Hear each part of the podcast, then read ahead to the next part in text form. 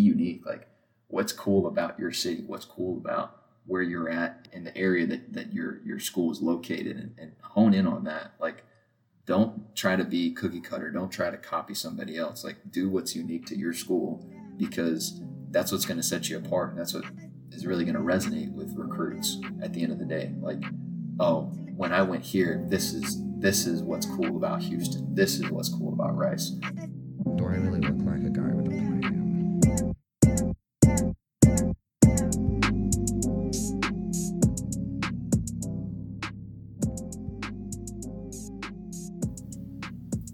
For the first time in almost a month, welcome back or welcome to the Up Close and Personnel podcast. I'm your host, Alex Brown, Director of Recruiting with Rice University.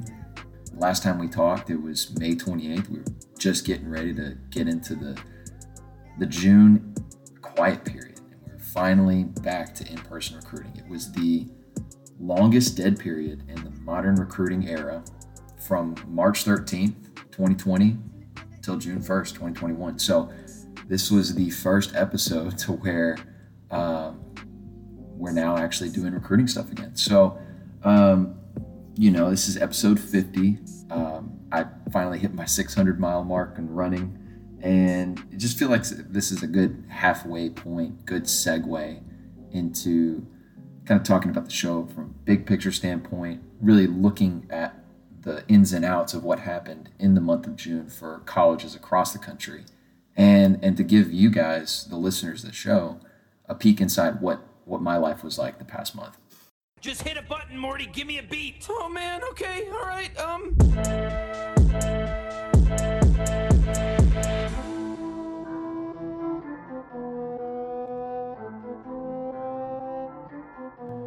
When it comes to kind of the, the context, and, and this is something that's really, really important to me when I was trying to figure out what I wanted to talk about on this podcast was just the, the real context of how unique the situation is. Taking a step back, this was one, like I said, the longest dead period in college football history. Two, you had the transfer portal in full swing with the one time transfer rule going into effect. And in addition to that, you had the COVID eligibility waiver. So now everybody from last year gets another year back. And we've talked about on the show the, the number of restrictions on the 25 scholarship, on you know trying to build your roster the right way through these adverse situations and the effects it's going to have on the 21 class, on the 22 class, on the 23 class, and so on and so forth. The trickle down effect, right?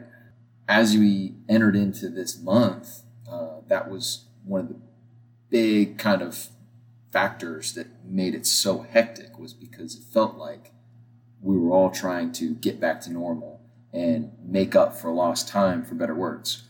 So, I mean, I know multiple Power Five teams, you know, that I've talked to in the past week or two, where if they're not having a camp, they're having an unofficial visit. They're not having an unofficial, they've got a weekend full of officials. Midweek official visits are happening because kids are trying to get everything in just in case there's potential of not having visit opportunities later if things get worse. Um, everybody just kind of wanted to maximize that time. So that's what we're dealing with. And just to kind of lay the ground rules of kind of what the calendar really looks like and what's going on, you know, quiet period, uh, more or less, you, you, can do recruiting on your campus. Um, and during this camp season, we're allowed 10 days to go out and see other camps. So um, it's, it's a busy, busy time for the full time coaching staff where if they're not dealing with recruit on campus, they're going to a camp or they're working a camp here. And at the same time, trying to stay ingratiated with all their players and dealing with them and helping them grow in their off-season program as far as having a plan for what to study on film and what to prepare for as they gear up for, for fall camp. Because that's literally a month away for some teams. So that's going on, the quiet period. And we'll go dead again and we'll have like the last week of that July month to have a few more unofficial visits or official, whatever you want to do with those. Um, but when we get into August, it's dead again. And it's dead until um, obviously September 1, we can start to contact juniors, 2023 class. And really that kicks off what becomes the fall evaluation period, which usually you're allowed 42 evaluations. And what an evaluation is, is when a coach goes to another school to evaluate a high school player um, or watch a game, it counts as an evaluation for that school, all the players there. Or if he's watching a game, it counts for both those schools. But it's one day because the coach is on the road. So if you said, hey, on my bye week, I'm going to send, you know, my 10 full-time coaches out on Friday night. Well, that's 10 days right there. It's not just one, it's 10 because each coach counts as a day. So um, what the NCAA did to counteract all the lost time, they decided to change it from 42 evaluations to 56, which kind of seems arbitrary to me, but at the end of the day, it's closer and it helps us out. So really, when, when we kind of even talk about that evaluation uh, and going back to the summer, the thing that, that gets overlooked is when we're, we're talking about all the missed time, right? And, and making up for lost time. Think about this. You have lost the spring evaluation process for the 22 class and the 23 class. We lost the, and this is going back to 2020, right? So 2020, March, we go dead. We lose the evaluation process. Then we lose the camp season. Then we lose going to see them live in games. Then we lose the contact period, all these, you know, opportunities to talk to high school coaches about these future players that you're trying to recruit. You lose that opportunity. Then you lose the chance to have them on your campus. And again, you lose another spring evaluation period. And we're finally at the point where, after those six missed opportunities over the course of a year and a half, now we have to basically lock in all these commits. And, and you're trying to lock in guys before their senior season starts because that's generally what people try to do. And continuing on like the context side of it, I was talking to Bud Elliott with 24 7, and he's posted about this multiple times. But think about this in 2019, 597 recruits were making commitment decisions, okay, in the month of June. 597 kids committed. 2020, 676.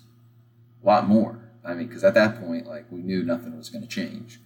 Now we're starting to see a slow trickle back, and we're projecting about 400 to 450 kids committed, which is significantly less than those last two years in a row.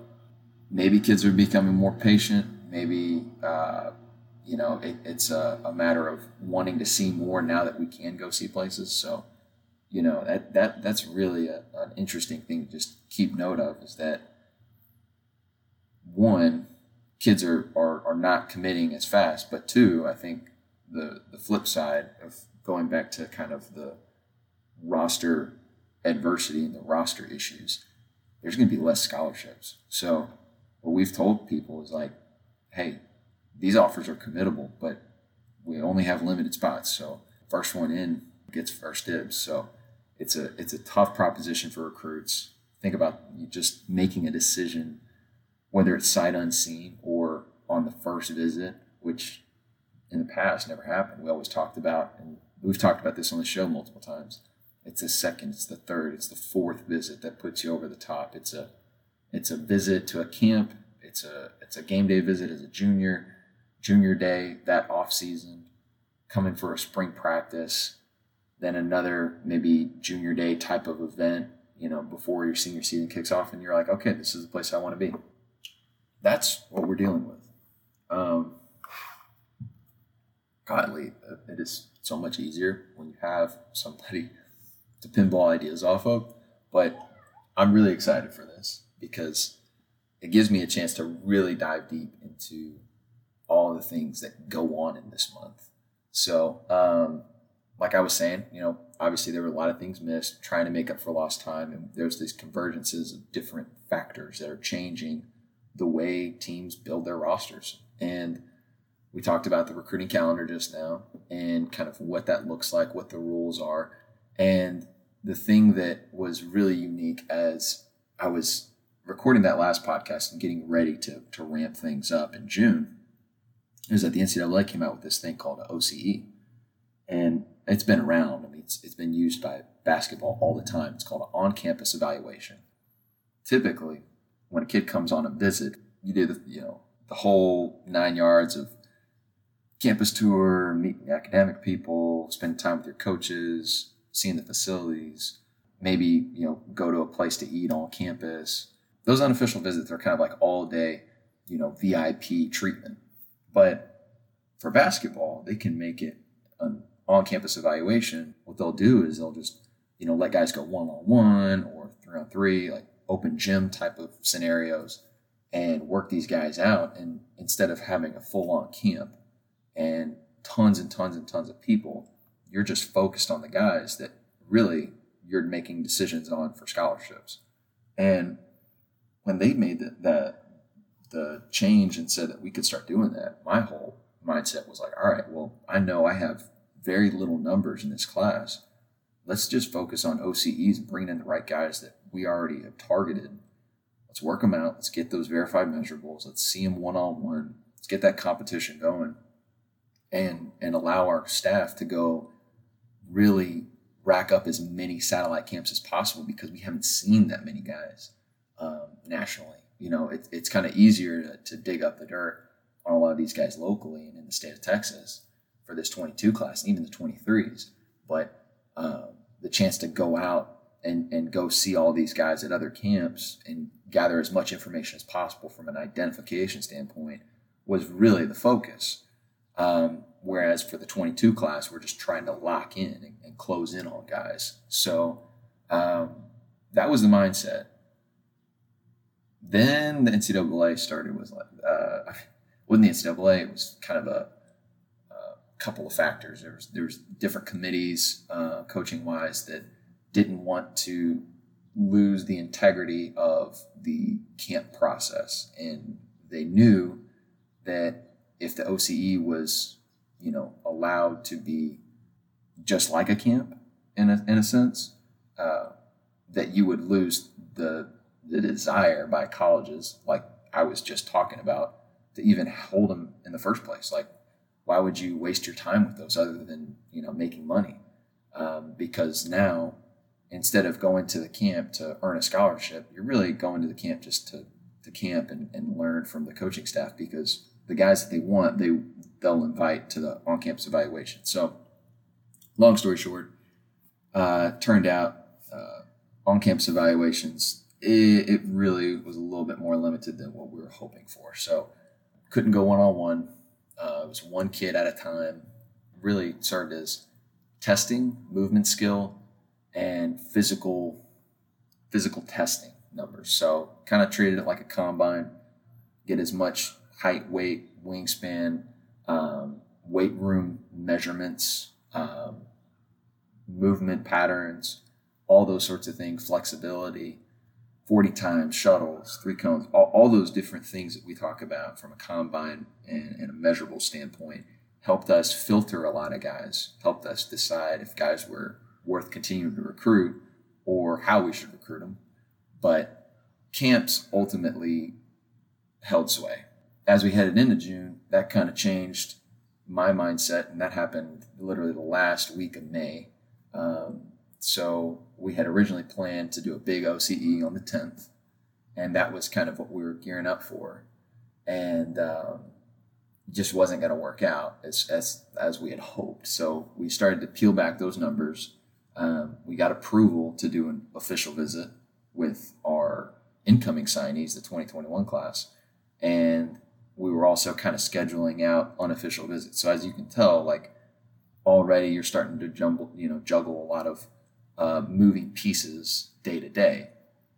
So on one hand, um, I'm over here trying to close out my 2021 class as far as getting them enrolled in the summer school, working with academic people, figuring out how we can schedule them out to go through all the medical testing with my medical staff on blood work, EKG, uh, physicals, what time that fits into their schedule their first week on campus because I'm their freshman orientation coordinator. And in addition to that, we're we're now getting approval to do an, an official visit.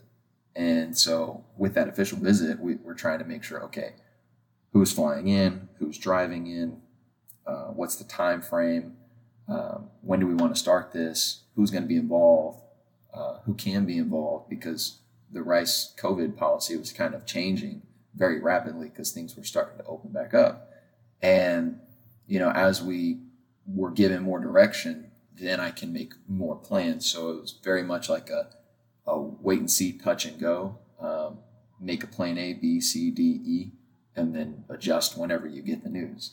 So, I mean, we're we're like May 27th doing a Zoom call with parents and recruits from that 2021 class, telling them, uh, you know, report date, um, how we move in, what the plan's going to be, what the process is going to be. On the back end of that, I'm building out the official visit itinerary.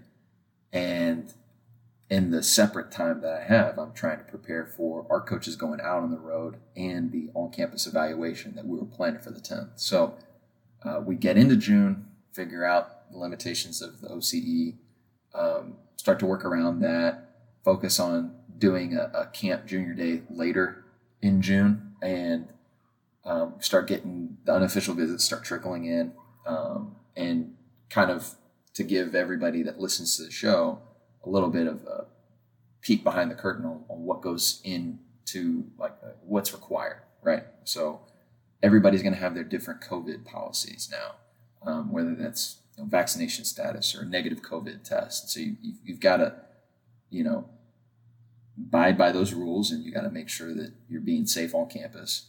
Um, second, you always have to log everything in whatever recruiting database you use. So, like for us, we use ARMS, and you just schedule it out, log it.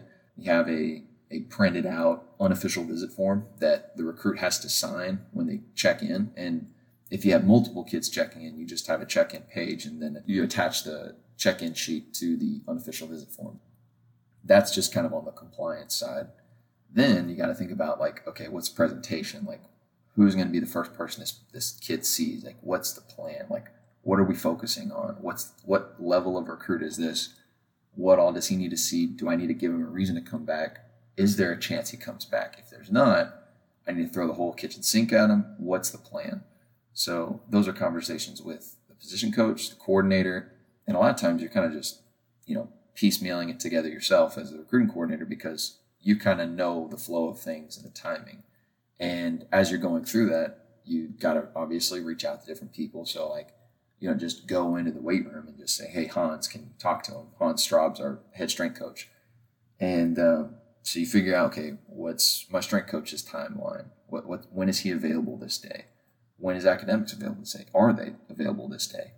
Um, do we have time to get him with the head coach? Like, what time would that be? When's the best time to talk ball? What does a kid like to eat? Like, maybe that changes what I decide to take him to in Rice Village because it's within one mile of campus. Um, all those things kind of are, are, are swirling around in your head.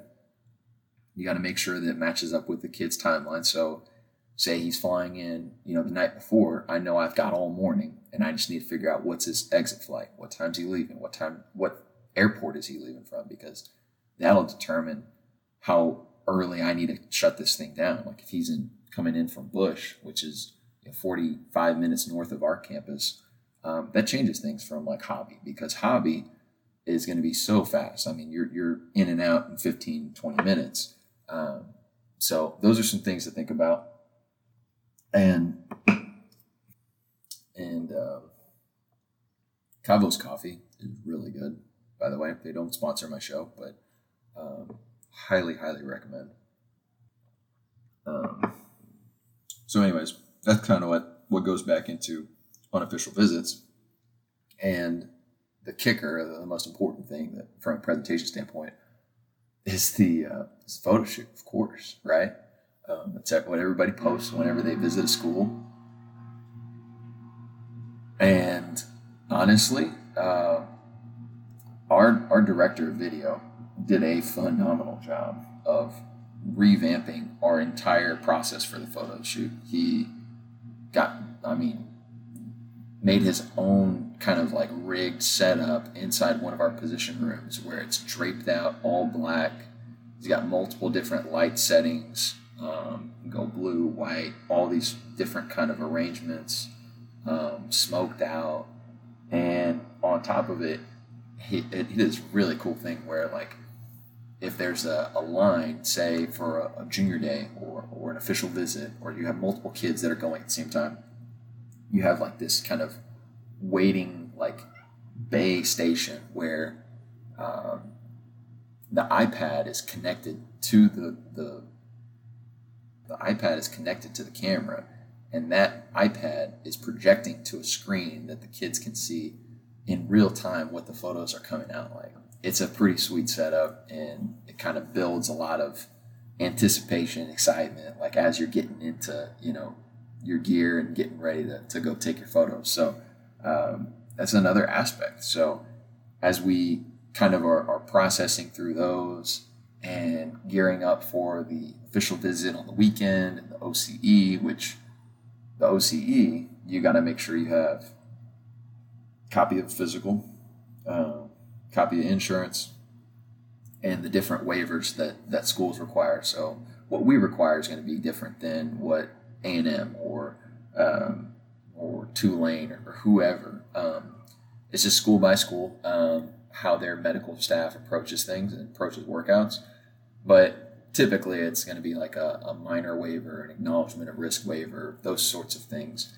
And uh,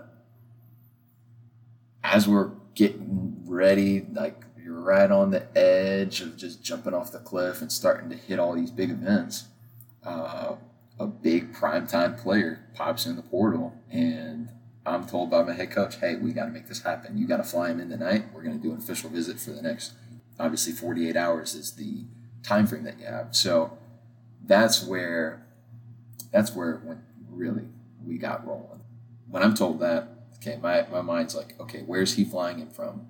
Where's who are who's coming with him? Like, is he driving? Is he flying? Okay, he's flying. Okay, he's in Charlotte. Okay, mom and dad are over, you know, where they where they live, so I need to fly them uh, on separate planes. But okay, mom isn't with dad right now, but she's gonna fly home with him. So now you got to go, you know, one way flight in, uh, one way flight out, round trip for the kid and those are just things that you just got to work through and obviously know how the expensing process works. And um, thankfully, we have somebody in our office, Susan Kraus, who does a great job of working with our coaches on, on expenses. So um, you got to know how she likes the stuff, you know, presented to her so that she can do her job effectively. And then as I'm starting to kind of get my wheels turning on official visit stuff, I go straight to my DFO, Jerry Pickle, and he's the first guy that I go to with meals, wheels, and and lodging. So I mean, he's he's been doing it longer than I've been alive. He, he was at Baylor before. He's been at Rice for a really long time, and uh, so he just says, "Hey, what, what hotels do we need? Um, what meals are we going to do?" And you know, usually um, you have a bigger group, but when it's a smaller kind of one-off, it actually makes things a little more fun. A little, you can be a little more uh, personal with it. So like maybe instead of going to the bowling alley, you go to Top Golf, or maybe instead of um, you know a certain dinner spot, you pick something that maybe that kid is into. So that's the benefit of being in Houston. I mean, you can just kind of go wherever your interests are, and so like this one, we you know we were going to go to Carrabba's, but unfortunately the kid gets off this flight. It's a connecting. The person at the gate sent him the exact wrong direction, even though his connecting flight was literally next door. And so he missed his connecting flight. And so I was like, oh, great, this is a, this is a good start. Um, so uh, he gets in late. We just tell him to, to pick up a meal on his own at, at the airport. And what we can do as, as a university, we can comp that uh, just because it, it counts for that meal and, and, and really it, it's an expense in his travel. So he gets here, and that's when, you know, from a, a planning standpoint, okay, who's picking him up? What's he picking him up in? Um, do we have the rental? Are we letting him use a coach rental car? Um, who's picking him up? Who's going to be the first person that he, he interacts with? Um, where are we taking him? When's the, the first interaction with the head coach? are they prepared for that? And you know, th- those are kind of the things that, that go through your mind. And you know, for this one in particular, they were coming in so late. What we did instead of the dinner is we just did dessert at Coach Bloomgren's house because he's he's right next to campus. Gives him a chance to have a one on one with the head coach and and obviously meet the family. And it's kind of a you know a low key, low stress, you know, not going rushing to a, a restaurant at you know 9 p.m. and and get him home early enough to to where he can get some rest for what's going to be a long day. And as that's going on, trying to plan out that freshman orientation week because I'm starting to get all the times rolling in for physicals, blood work, um, times to meet with academic people, times to meet with strength people, times to get them uh, dealing with parking, student ID, getting books, just kind of learning the lay of the land, understanding how uh, the, the travel works as far as like the, the bus stations and the bus routes. And, and that's, that's like kind of an overlooked thing. It's like these kids, half of them hadn't even seen campus before they, they got moved in. And so that was something that we, we really wanted to, to focus on with this 21 class is that like they got a truncated experience. We need to give them as much of a positive first impression as possible because you know there's there's nothing guaranteed. I mean, everybody has a one-time transfer um, opportunity, and you know I want every single one of these kids that we brought in to be all in, to be so excited to be at Rice University, which they already are, but not to take them for granted. And so, as that's going on, we're going through the, the official visit. This one was really fun because we like went to Breakfast Klub. Um, the rustic is like an out outdoors, um, kind of like cool, cool setting downtown. Um, usually we'll do a lot of things on Kirby Street because that's like close to, to Rice University and close to our team hotel.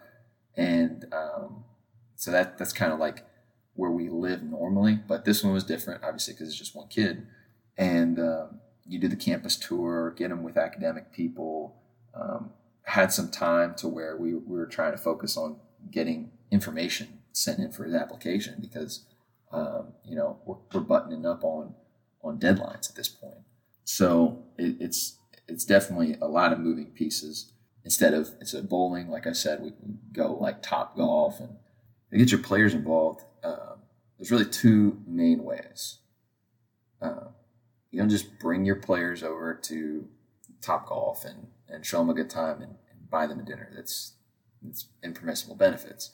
What you can do is allow them to host. So you have, you know, whoever, whatever players that you think one would vibe well with with the recruit you're bringing in, but two represent your program in a way that's that's professional and like, hey, this guy is an extension of our coaching staff, and that's really important to know who's really good at that. And not everybody is. It's it's a hard thing to do. Um, you're basically uh, a recruiter at that point um, in addition to being a teammate and a friend, uh, potentially to you know the kid you're bringing in on the visit.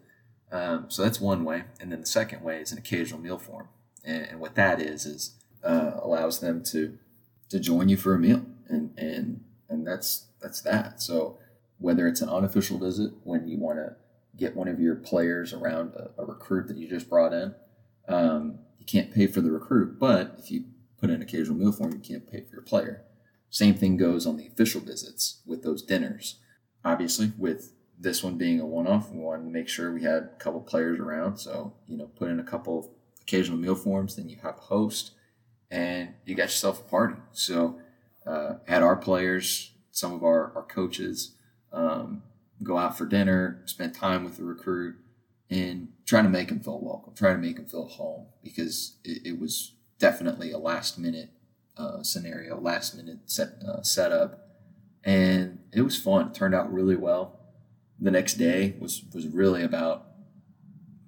I mean, we had flown back to parents that night or that afternoon because they both had work, but um, the, the the kid that we we tripped, he um, he stayed uh, for the full 48 hours. Wound up spending a lot of time talking ball the next day with our OC and filling out a lot of application forms because we were, coming up on, on crunch time.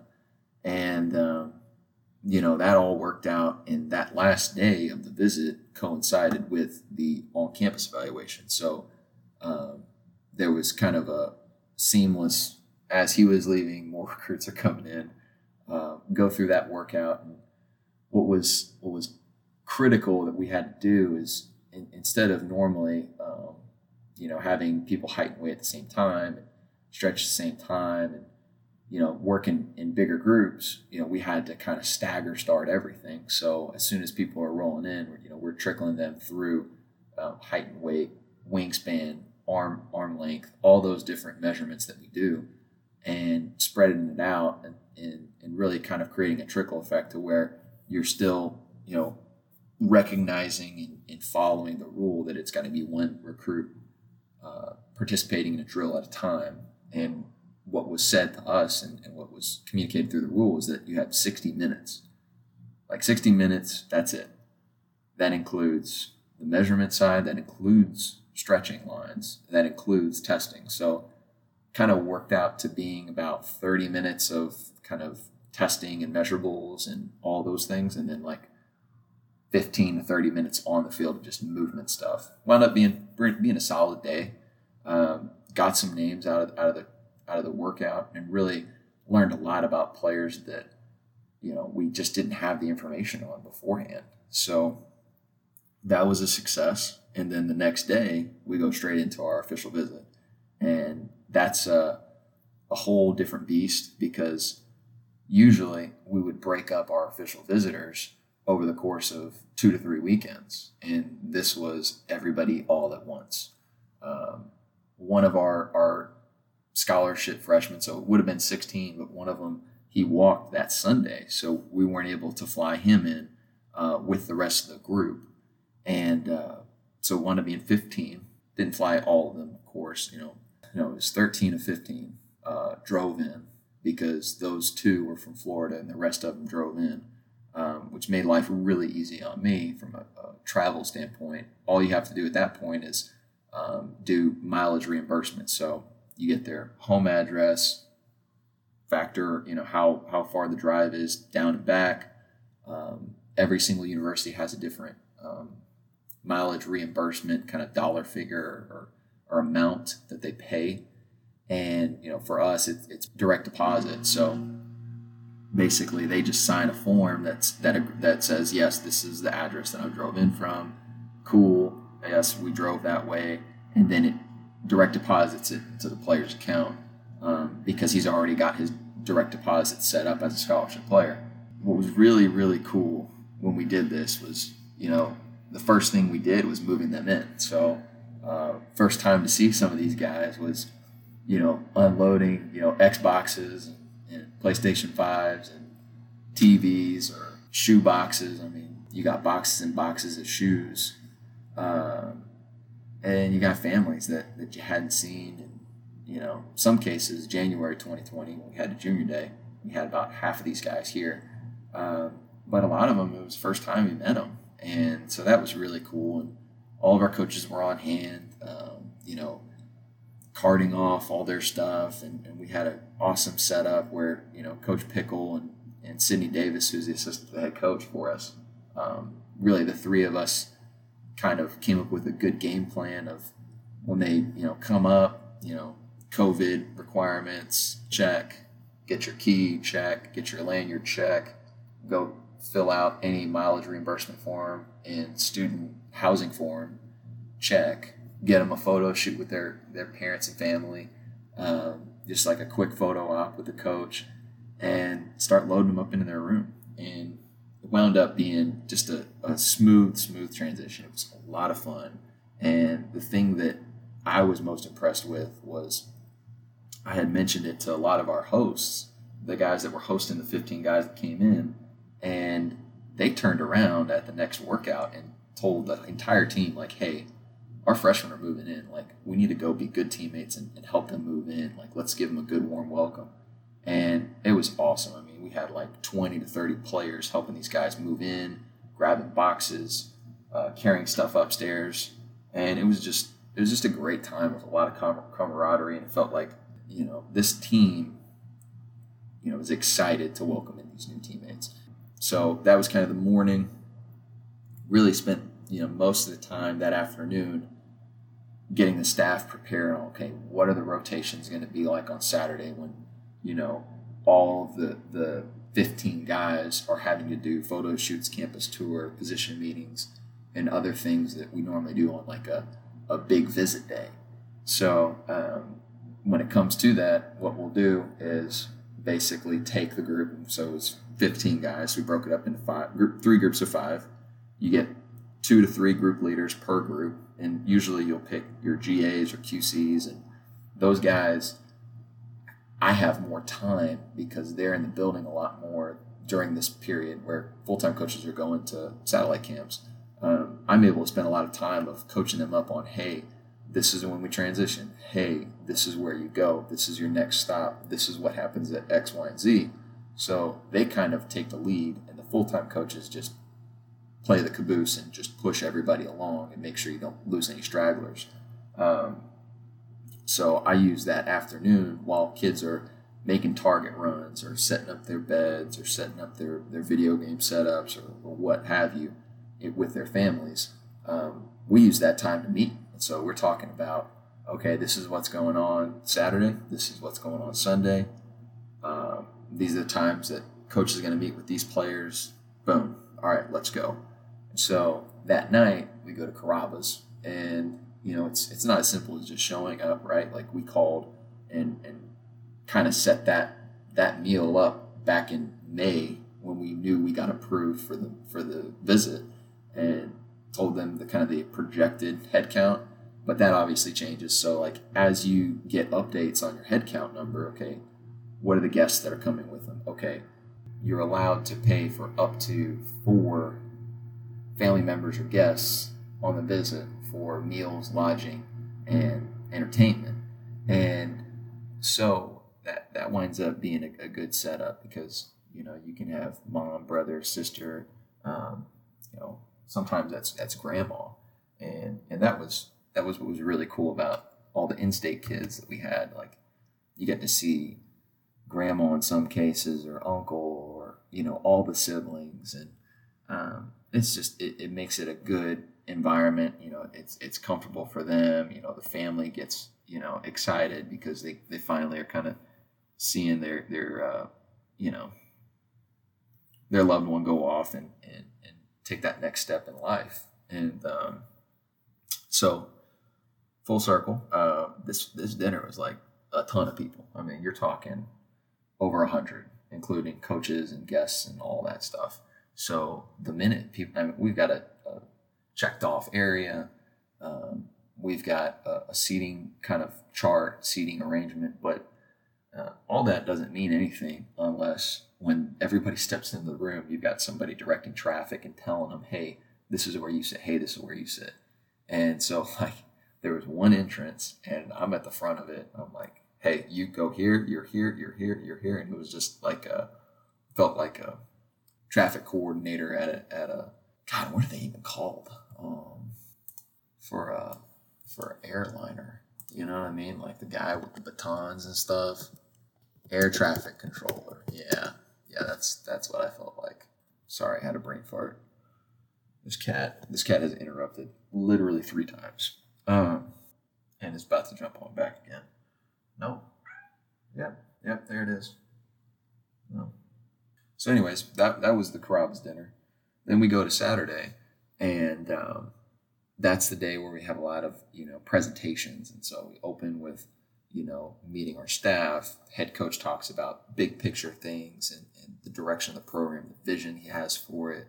Um, show a couple highlight videos, um, Rice University videos, and we break off. And, and, and the way we kind of structure is, you know, while one group is doing photo shoots, another group is meeting as a position group. And while that's going on for you know those two units, the other group is touring. So we'll f- tour the facility, of course. You know, go to the training room, see all the resources we have there. Then we go on campus, and Daniel Clements and Sydney Ying and my recruiting staff, they do an awesome job of talking about all the major hitting points of, of campus guiding the tour, our GAs and QCs, and even our full time coaches are knowledgeable enough to even do their own tours. Because the more people you have, the, the more side conversations, the more questions are asked, and, and the more answered, because that's really what it's about. We're, we're in the, the uh, question answering business. We're in the customer service business, and, and it's all about making these kids feel at home. That that kind of goes on for really. It wound up being an hour per rotation, and so that works you up to, to lunchtime. Um, we bring in lunch to the facility, makes it nice and simple for us, and then once lunch is done, for the entertainment that day, we go to uh, go do bowling, and and that that's an awesome setup. You know, we've got bowling, bocce ball, and you know, you get your players around them, your hosts, um, and and it just creates this like competitive environment. I know like teams like USC do it, like we did it at UH. Um, whether it's bowling, paintball, um, paintball is the one that I've seen seen lately. Um, I know that like USC did uh, took them to SoFi Field, which is pretty sweet in and of itself. I've seen obviously we've talked about Top Golf. Um, there's just so many different things you can do, and I would I would just kind of encourage people listening to the show is like be unique. Like, what's cool about your city? What's cool about where you're at in the area that, that your your school is located, and, and hone in on that. Like, don't try to be cookie cutter. Don't try to copy somebody else. Like, do what's unique to your school because that's what's going to set you apart, and that's what is really going to resonate with recruits at the end of the day. Like, oh, when I went here, this is this is what's cool about Houston. This is what's cool about Rice. So that's why we kind of try to stay on Kirby Street, try to stay in that area. Whereas like at Houston, we hit a lot of things downtown because it's closer, quite frankly. Um, so you do you do the bowling, and I'm, I'm totally rambling, but I'm I'm slowly making my way through that first weekend, and we go to the dinner and dinner uh, for for us, what we do is we split up the parents and, and the the, uh, the recruits, and to to absolutely uh, point out my own flaws, um, we had like a slight slight uh, miscalculation on the uh, the head count, and it was totally a, a, a mistake that has just happened in in it was it was an honest mistake to where because of the uniqueness of the players being moved into the dorms at this time. So they're not staying at the hotel, they're staying in their dorms, and the parents are staying at the hotel. We had two separate bus groups, right? So there's one bus for the players and two buses for the families. Usually, when we would separate the players and the parents for dinners, the the siblings and, and like the the younger brother, younger sister, cousin, whoever it is on on the visit, they would always want to go with the players. And so that kind of made me really kind of change my approach on how I count out who's going to the player dinner. And so naturally, I, I account for those people going to the player dinner instead of the parent dinner. So what happens? Well, here, here, here it goes.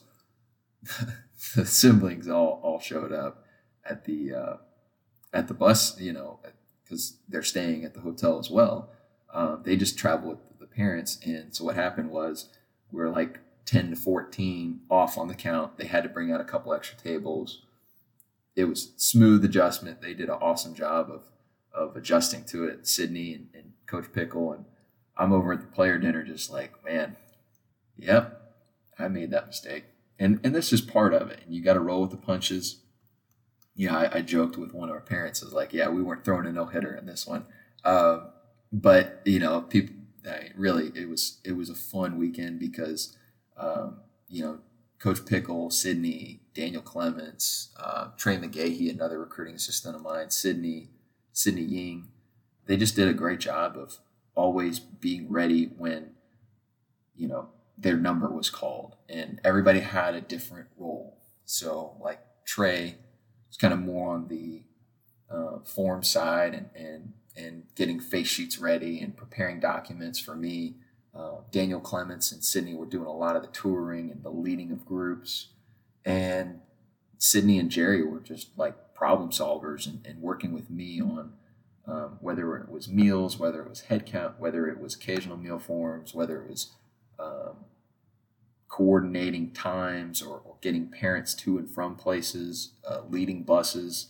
It was just, it was all hands on deck just operation and like we wouldn't have been able to get it off the ground if it wasn't for the, the GAs and QCs because those guys are making the airport runs. They're the ones that are uh, you know leading the group rotations during those those recruiting weekends, and that was just awesome to see. So um, head into Sunday, and the the caveat with this is that now I'm moving in our walk on freshmen because they're not allowed to, to be on that visit because we didn't want to trigger recruitment status and just to kind of brush over that it's it's like you know if you if you trip them if you pay for their trip they can't play for you in the fall unless you put them on scholarship so even if they earn the opportunity to play you wouldn't be able to play them if you don't have the scholarship number which you don't want to do because then it counts as an initial until after their first year so taking another step back, you have 25 scholarships per year that, that are counted as initial scholarships. Okay. 25 different than 85. We've talked about in previous episodes like Johnny Kovac and Matt Lindsay and different people like that. But you want to get a, a, a freebie number by allowing those guys to develop their first year. Then you put them on scholarship after year one when they establish residency, and that just goes straight to the 85 if you have a spot versus going to your 25 that take away the number of high school kids and transfers you can recruit for that current cycle. So that's how you maximize your roster. That's how you build it um, organically uh, through the process of like developing your players. So, anyways, we're moving in the walk-ons that that weekend uh, on on the Sunday, and so at breakfast, it's it's really the the scholarship guys uh, kind of bringing in bringing them in, in in, different waves so that um, you know head coach meets with the guys that have to fly out first then the guys that have to drive the furthest and then we meet with the local guys a little bit later. So that kind of works as like okay every 20 minutes we have a different one-on-one meeting with the family and the head coach. It's like final questions like final concerns um, are you comfortable? And it's kind of a, a just a nice little tying a bow on the whole deal. And um, so that finished. And as each kid ended their meeting with the head coach, I'm sending them a screenshot of their next day in the next week's calendar for the freshman orientation week that I'm going to be working with them. And it was bright and early for those guys. Like they they went from being, you know, wined and dined, you know, Friday through Sunday to Monday morning. We're up at the at the crack of dawn, 5 a.m., watching team run at 6 a.m. And uh, it was like that every single day, and and it was it was a good experience for them to kind of see what the expectation was during those runs, um, what our strength staff is is asking those guys to do, the the the demands, the intensity, and and so that kind of segued into the physical stuff that we talked about. That was Tuesday through Wednesday. Um, Thursday kind of turned into more of a expectations and like what to how to approach being a student athlete at Rice. We had a couple of, of long term, like three, four year starters on our team talk to our, our, our freshmen and, and, just kind of give them a lay of the land of like, this is what's required. This is how you succeed. This is, you know, this is what helped me succeed. Um, Jordan Myers and, and George Nyakol, multi-year starters, you know, all conference type players and just great dudes that, that just shot it to him straight and, let him know kind of what the expectations are. And as that's going on, Friday and Saturday are big camp days, and Friday wound up being a you know 65 to 70 or so um, camp. And the the unique part of what we had to do kind of the, the, the juggling act that we had to do was couldn't have more than 50 on one field at a time and that, that was more of a, a, Rice campus policy. But I know other schools in the country had the same kind of restrictions. So what we did was we basically had three different camps at the same day. Had a specialist group, we had a big O line, D line group, and we had a skill group. And naturally, the skill group's bigger than everybody, and it was less than 50, but you know, 40 plus. You know, the bigs, you're, you're pushing 20 or so, and kind of the same same setup with the uh, the, the specialists um, where you're you know 15 plus, you know almost pushing 20, and uh, you know start everybody together. Have a you know head coach addresses everyone after they check in, uh, recruiting presentation, introduce the staff, all those kind of things, and and then we break them off. So just like how we we did the previous weekend with the rotations, um, we did the rotations, but with the difference being there's now a, a another two groups instead of just one. So we had the specialists do their camp and their workout on the grass field, and then the big guys went to the stadium turf. They did their you know on the field workout portion, while the skill guys are doing the rotations that we did the prior weekend. You know, photo shoot, position meeting time, campus tour, those things in order, and that that was a lot. I mean, there were a lot of moving pieces. Uh, again, like couldn't do it without our, our recruiting staff and the GAs and QCs. And um, I would just encourage people that are like trying to map these things out and, and you're a one stop shop, right? Like I'm completely intern run in my recruiting department. They do a phenomenal job, but uh, the, buck stops with me, and, and I have to own every part of the visit. If it doesn't go well, it's on me. If it goes well, it's because of the people around me um, that I'm I'm delegating stuff out to and, and, working alongside. And so that makes you have to think through. And I, I tell this to, to my recruiting staff like, think about the transitions, think about the change time, think about the experience from the player's perspective. Once you can start to perspective shift, that allows you to really do a good job on the planning side, problem solving before the problem occurs. So, like when you break out of a room when in a, in a big group setting, okay, who's leaving first? Why are they leaving first? Okay, so like for example, when we did the um, recruiting presentation and the three groups break out, the bigs, the specialists, and the skill guys, the first group I sent out was the uh, the specialists because they were going to do their measurements before the big guys. They're they're not going to have a position meeting time, and they needed to get to the weight room, so they had the furthest travel. So we sent them out. They go to the weight room, do their measurement, come back, grab a boxed meal, and get ready for a campus tour that they're going to join the next group with after their measurements.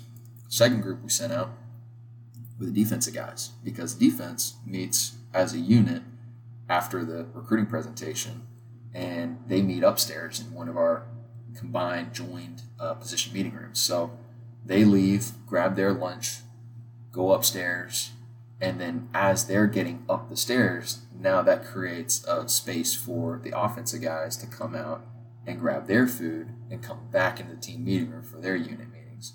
So the only way you're able to do that is if like you know exactly where the next spot is and know kind of a, a flow. Like you, you really got to be cognizant of not bottlenecking in, in, a, in an entryway or bottlenecking as a group or not having direction. Like you got to know what the group is that's leaving, who's leading that group, and what the time frame is to get to the next spot. Um, so that's just like a, a quick side example. And to piggyback off of that, as those units were meeting as you know offense and defense, now you have a combination of a couple of different factors. You've got bigs and skill guys together, right? So we've got to separate those two again. And so when they're leaving, we send out the big guys first, and you have somebody who's leading that group to get them to the, to the weight room so that they can do their measurements. And then you have specific leaders for each of the different position groups and the skills that are going to go through the rotations in the building. So then those guys leave one by one as groups. So that's just a little bit inside the mindset you got to have. And the the last thing that, that I wanted to make sure I, I hit on was just um, one of our coaches was joking with me at, at the end of the at the end of the weekend because we did the same thing on the Saturday. I'm not gonna you know rehash the entire timeline of it, but um, we did a, a scaled down version of that camp that we did Friday. Did the same thing on Saturday. Um, he said, "Are you going to text me during vacation and give me an anticipated or projected uh, time change or or schedule change?" And what he was referring to was like every time we had a visit or an event, I was going straight uh, to the coaching staff text and saying, "Hey, anticipated time uh, or." Uh, we're 15 minutes ahead of schedule. Anticipate being on the field by 2:30. We'll start at blank, and that's the role that you have to play as, as a recruiting coordinator. You have to keep everybody aware of how the schedule's changing because the itinerary is is a guideline, as as they say. It's not um, it's not the Bible because it changes uh, hourly. It changes from event to event because some things go faster than planned. Some things go longer than took uh, or th- than you allotted, and that's just part of the game. And that's what makes it fun. That's what makes it a challenge. And I, I think I really hit on everything I kind of wanted to touch on. Um, you have to be aware of all the people that are involved, and you got to think in their perspective, like I talked about earlier, perspective shifting. And that allows you to give them a heads up for things so that they can be prepared because um, it does no good if it's just you know a, a, schedule that adjusts for the coaching staff or a schedule that adjusts in your mind and, and, you're aware of what's going on. You have all the answers but nobody else is you know hearing your thought process or, or understanding where you're at or where you're coming from. So like for me what i do is i have my coaching staff text. I have different group leader text groups. So the people that are leading the the mid the combo guys for the skill group or the wide receivers and DBs from the skill group. I have a separate text thread for them.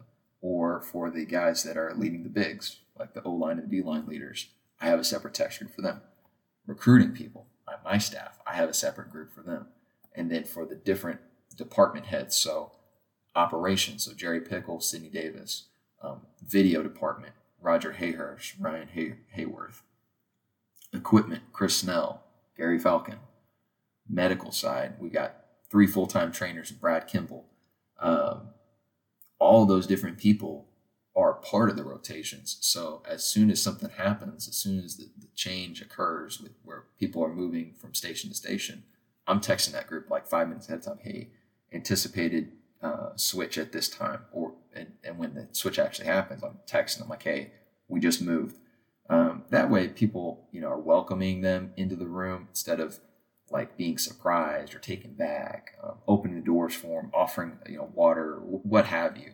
Um, it's just part of customer service, part of putting your best foot forward, and a big reason why, as a recruiting person, like you've got to be a, a jack of all trades. Like you have to be able to communicate effectively, uh, adjust on the fly, and execute the plan that you obviously have to put a lot of time in to, to nail down and, and be prepared for all of the different, you know, sidetracks, the, the different obstacles that might come up and, and just roll with the punches, roll with the flow and make it happen. Um, again, I will, I think I hit on everything. I really did. Um, I'm just amazed that like Bill Burr can do a podcast on his own week in and week out, twice a week. It's amazing because I probably spent three days kind of mapping out what I wanted to talk about, and I, I still, I probably skipped over some stuff. Um, as always, please rate, like, subscribe, share the show. Please, please continue to keep sharing it because this has been so much fun to bring each and every one of you every week. Um, except this past month. Uh, it's been a lot of fun to record this, and I'm excited about some of the people that I'm going to invite on during this break time. Um, we are on vacation until really uh, Texas High School Coaches Association, which is actually, little known fact, the largest coaches association in the country um, because it has all Texas high school coaches, not just football. Um, awesome, awesome uh, event that, that they do an amazing job of uh, organizing, getting great speakers, and and just connecting people. Um, it's a great opportunity for college coaches um, to go to these you know high school coaching conventions because you know it's a it's a networking opportunity for those schools that you're going to recruit. It's a networking opportunity for um, high school coaches that are trying to make the jump, and you know just good camaraderie. So that that'll happen. Like I think it's July 18th is when we go out that way. We'll have a staff meeting over over there, and um, and yeah, we get to Florida, uh, enjoy some time away, and you know I, will I'll hit on on some uh, some important topics like um, mental health wise and, and and professional development wise and and how to how to plan out your off season because um, you know it, it, can be it can be a productive off season, but it, it, also needs to be um, a time where where you actually do take a break. So like for instance, for me, like the minute we kind of hit our last unofficial visit before we we took a step away, um, I probably played three hours of Wii bowling with my wife's sister. So um, you know whether it's you know, going to the pool, um, sitting out, getting some workouts in, catching up on old podcasts like this one, uh, whatever it is that you enjoy doing, or or like binge watching uh, movies, like you gotta you gotta spend like a day or two doing that. I mean, you just have to, uh, because if you just watch football all day, uh, you might lose your mind. Uh, you might not. Um, I'm gonna get back to it here pretty soon, but um, that's something that we're gonna touch on over the course of the next couple of weeks and, and something that I'm really looking forward to. So, as always, um, stay safe. And I'd be remiss if I didn't mention before we closed out the one, the only, the sponsor of the Up Close and Personnel podcast show, War Room. War Room is an all in one platform that will take your recruiting and team management to the next level. It's used by Power Five teams, Group of Five teams, all the way down to FCS high school level. Um, they have packages that can take your program to you know new new heights as far as organization, whether it's you know roster management, board management, you know profiles, what whatever you want to do from a, a, a database standpoint. War Room can get the job done for you. And you know, if you want to find out more information, they've got free demos on www.collegewarroom.com, or you can call Moose Bingham at 801-808-7754. The thing that's great about the product at the end of the day is that Moose, you know, has worked in a recruiting department before. Uh, they have people involved with their program that know what colleges look for. They know what it looks like, and that's that's what makes it so customizable. That's what makes it so user friendly. And I know plenty of people that are using it, and they're just they're really happy with the end product because it's it's more focused on okay what's the end goal what are we trying to accomplish here so warroom.com check it out as always you know thank you for listening. Make sure you subscribe wherever you're listening apple spotify google amazon wherever. And let's have a great summer